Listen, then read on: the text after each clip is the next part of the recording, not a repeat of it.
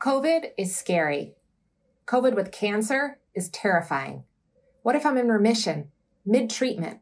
As doctors on the front line at MSK, we've learned a lot in recent months. Let's talk about the facts what we know is working and not.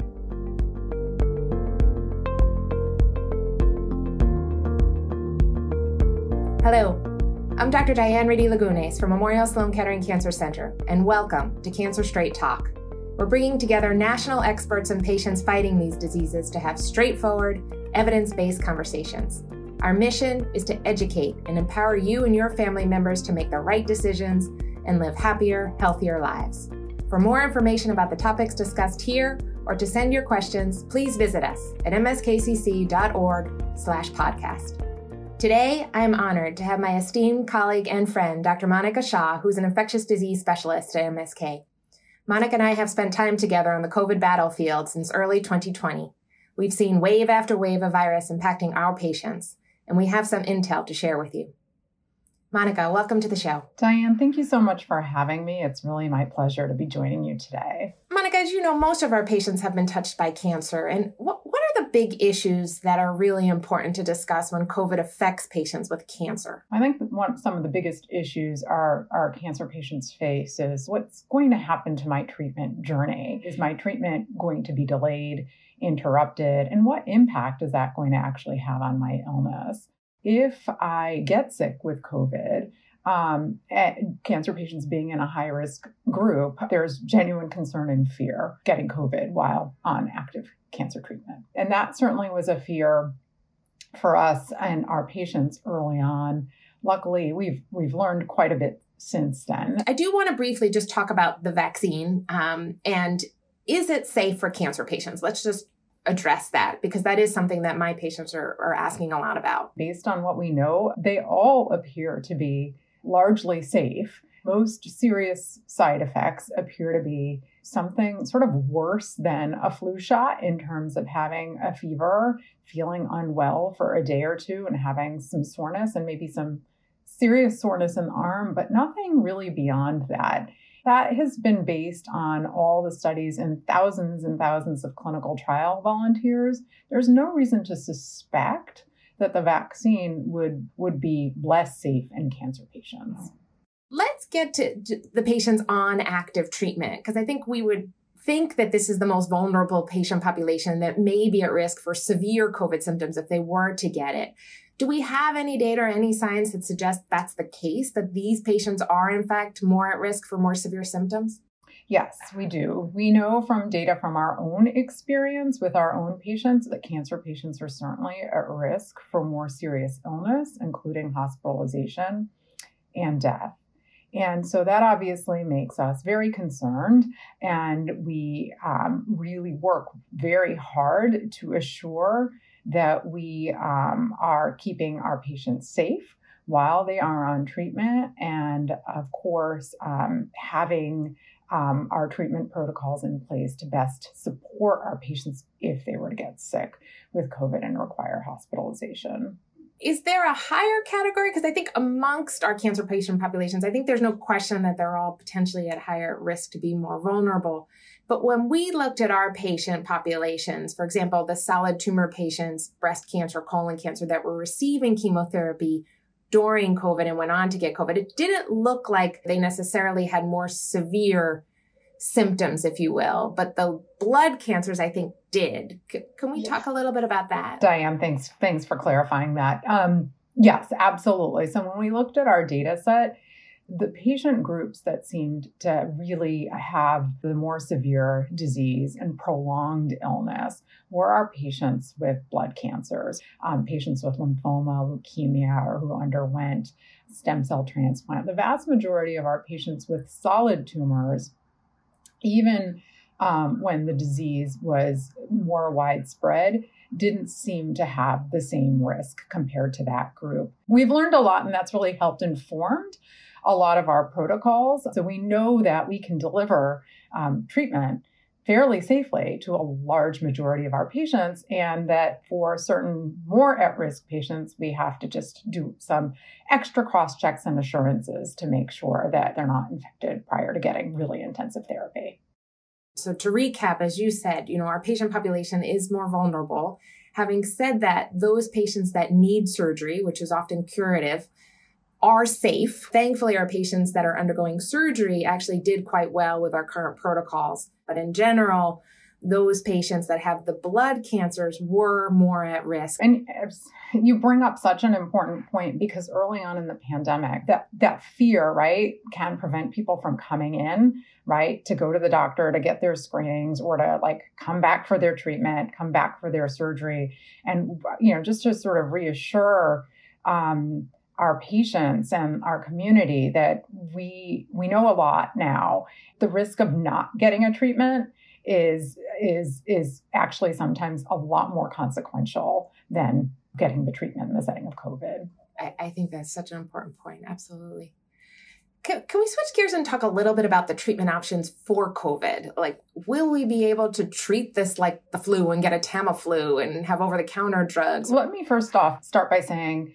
you know, I think for the flu and for COVID, actually, the vast majority of people aren't going to need anything specific, right? It is mostly reducing your fever, controlling your cough with suppressants, doing things to make you feel better to manage through the illness. Are we ever going to have a drug like Tamiflu for influenza? I don't think so in some ways, Tamiflu is an important drug in influenza, but it's not it, it's not a cure all either. It, it, it shortens the duration of illness by an average of one day.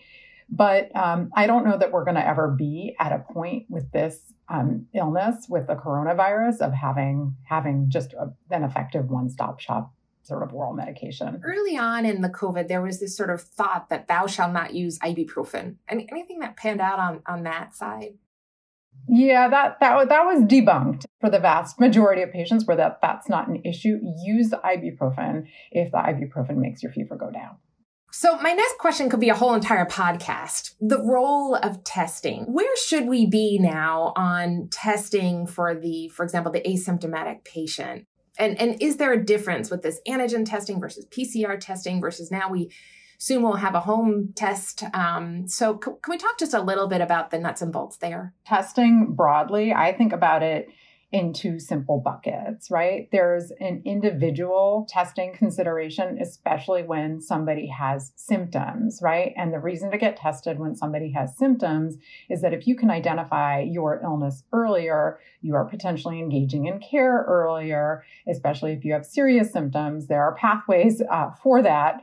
Um, and also, if you know that you're positive with symptoms, then contact tracing can begin. Your contacts can be isolated or quarantined. And that will help prevent the chain of transmission to others. So then that segues into the second reason that testing occurs, the public health surveillance piece of this, whether it's at in the hospital or in other settings, community settings, school settings, etc. That is another major reason to get tested and to get tested routinely so that we are aware of who is infected. As we all know, there's a large percentage of people who may have the virus, who can transmit to the virus to others, but who are asymptomatic or very mildly symptomatic, right? May have had a sore throat for a day or a little bit of a sniffle. And so, um, testing routinely in that setting is important to, again, identify people, um, break cycles of transmission by isolating. Um, contact tracing and isolating contacts. When we think about diagnostic tests, for COVID, we are talking about PCRs and antigens. And when you compare the two, a PCR test is a much more sensitive test. It's a, what we call a molecular test that detects the genetic code of the virus.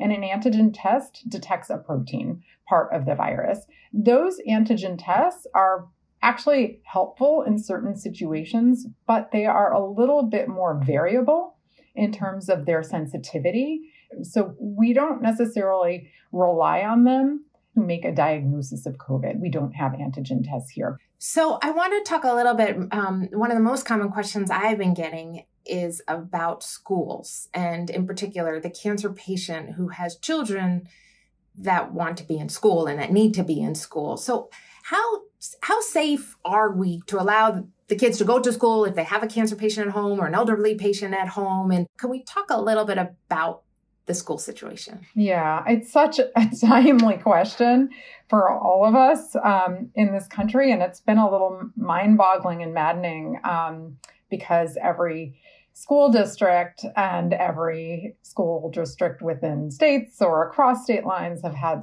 and across countries have had sort of a different approach to this. But in some ways that's given us a lot of information as well. So what i can say right is that we don't think that schools and school age children, so I'm talking about K through 12, appear to be large vectors um, of the illness. And those school reopenings have not prompted large scale or even small scale um, clustered outbreaks of COVID in the community. That those haven't been the situations that have been the problem. So the kids themselves aren't getting sick and don't necessarily seem to be the spreaders of illness. So we've learned a little bit that you can open schools and open schools safely. And that, of course, you have to balance that with one's individual consideration. Everybody's home situation is a bit different. So if you have a highly vulnerable um, person at home, you know depending on sort of the school protocols in terms of testing and or social distancing you got to factor all of that in i think in terms of making an individual decision but from sort of a public health um, systems level look at it um, we have some reason i think to be very cautiously optimistic that we can open or at least maintain school openings safely for these kids where the I think the consequences of not going to school, we're learning, are are actually, you know, very great for for our kids. So we thought we'd end with a couple of debunking the myths, true or false. Very quick answers here. Um, mouthwash prevents COVID. True or false? False with a capital. False.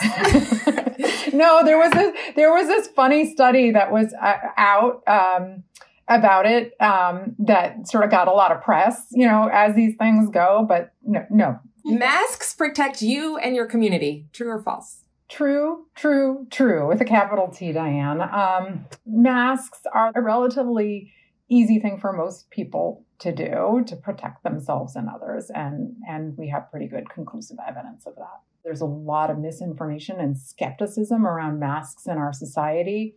Um, frankly, it puzzles me um, why there is, um, but we know this um, to be um, pretty incontrovertible at this point. Washing surfaces and cleaning your groceries will prevent COVID infection. That doesn't actually seem to be a huge factor with COVID, which is good to know. That being said, it's good practice to make sure that common surfaces are disinfected and cleaned routinely. I would advise on doing that.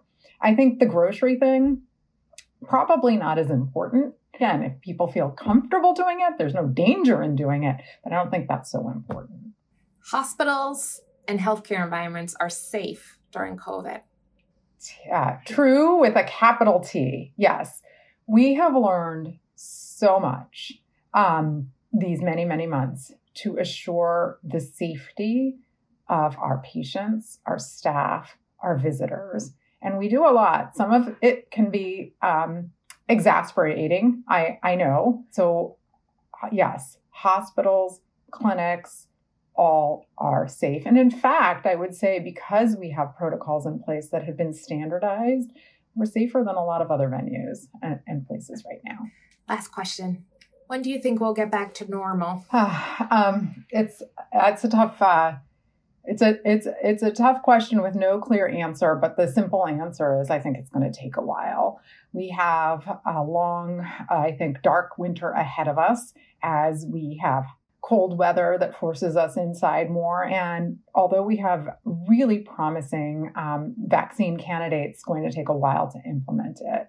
And so I think uh, we're we're living with masks. Um, we're living with social distancing. Certainly, I think through the summer, fall of 2021. And I guess the other thing I would say is, um, you know, your original question was, you know, when are we going to get back to normal? I think we've learned that there's probably going to be a new normal. We've learned some things about how we function as a society, how we operate our businesses, um, you know, some, certain things that are beneficial. um, that we may continue to embrace and implement. Um, and others where we can't wait to get back to what we were doing pre pandemic. So, you know, life may look a little bit different moving forward for all of us. Absolutely. Monica, thank you so much for joining us today. Diana, it was really my pleasure to be with you and a privilege to be um, speaking with you today. Thank you so much for having me. Thank you for listening to Cancer Straight Talk from Memorial Sloan Kettering Cancer Center. Stay safe, everyone, no matter where you are, and let's protect each other. For more information or to send us any questions you may have, please visit mskcc.org/podcast. Help other people find this helpful resource by rating and reviewing this podcast at Apple Podcasts or wherever you listen to your podcasts. These episodes are for you, but are not intended to be a medical substitute. Remember to consult your doctor with any questions you have regarding medical conditions. I'm Dr. Diane Reidy Lagunes. Onward and upward.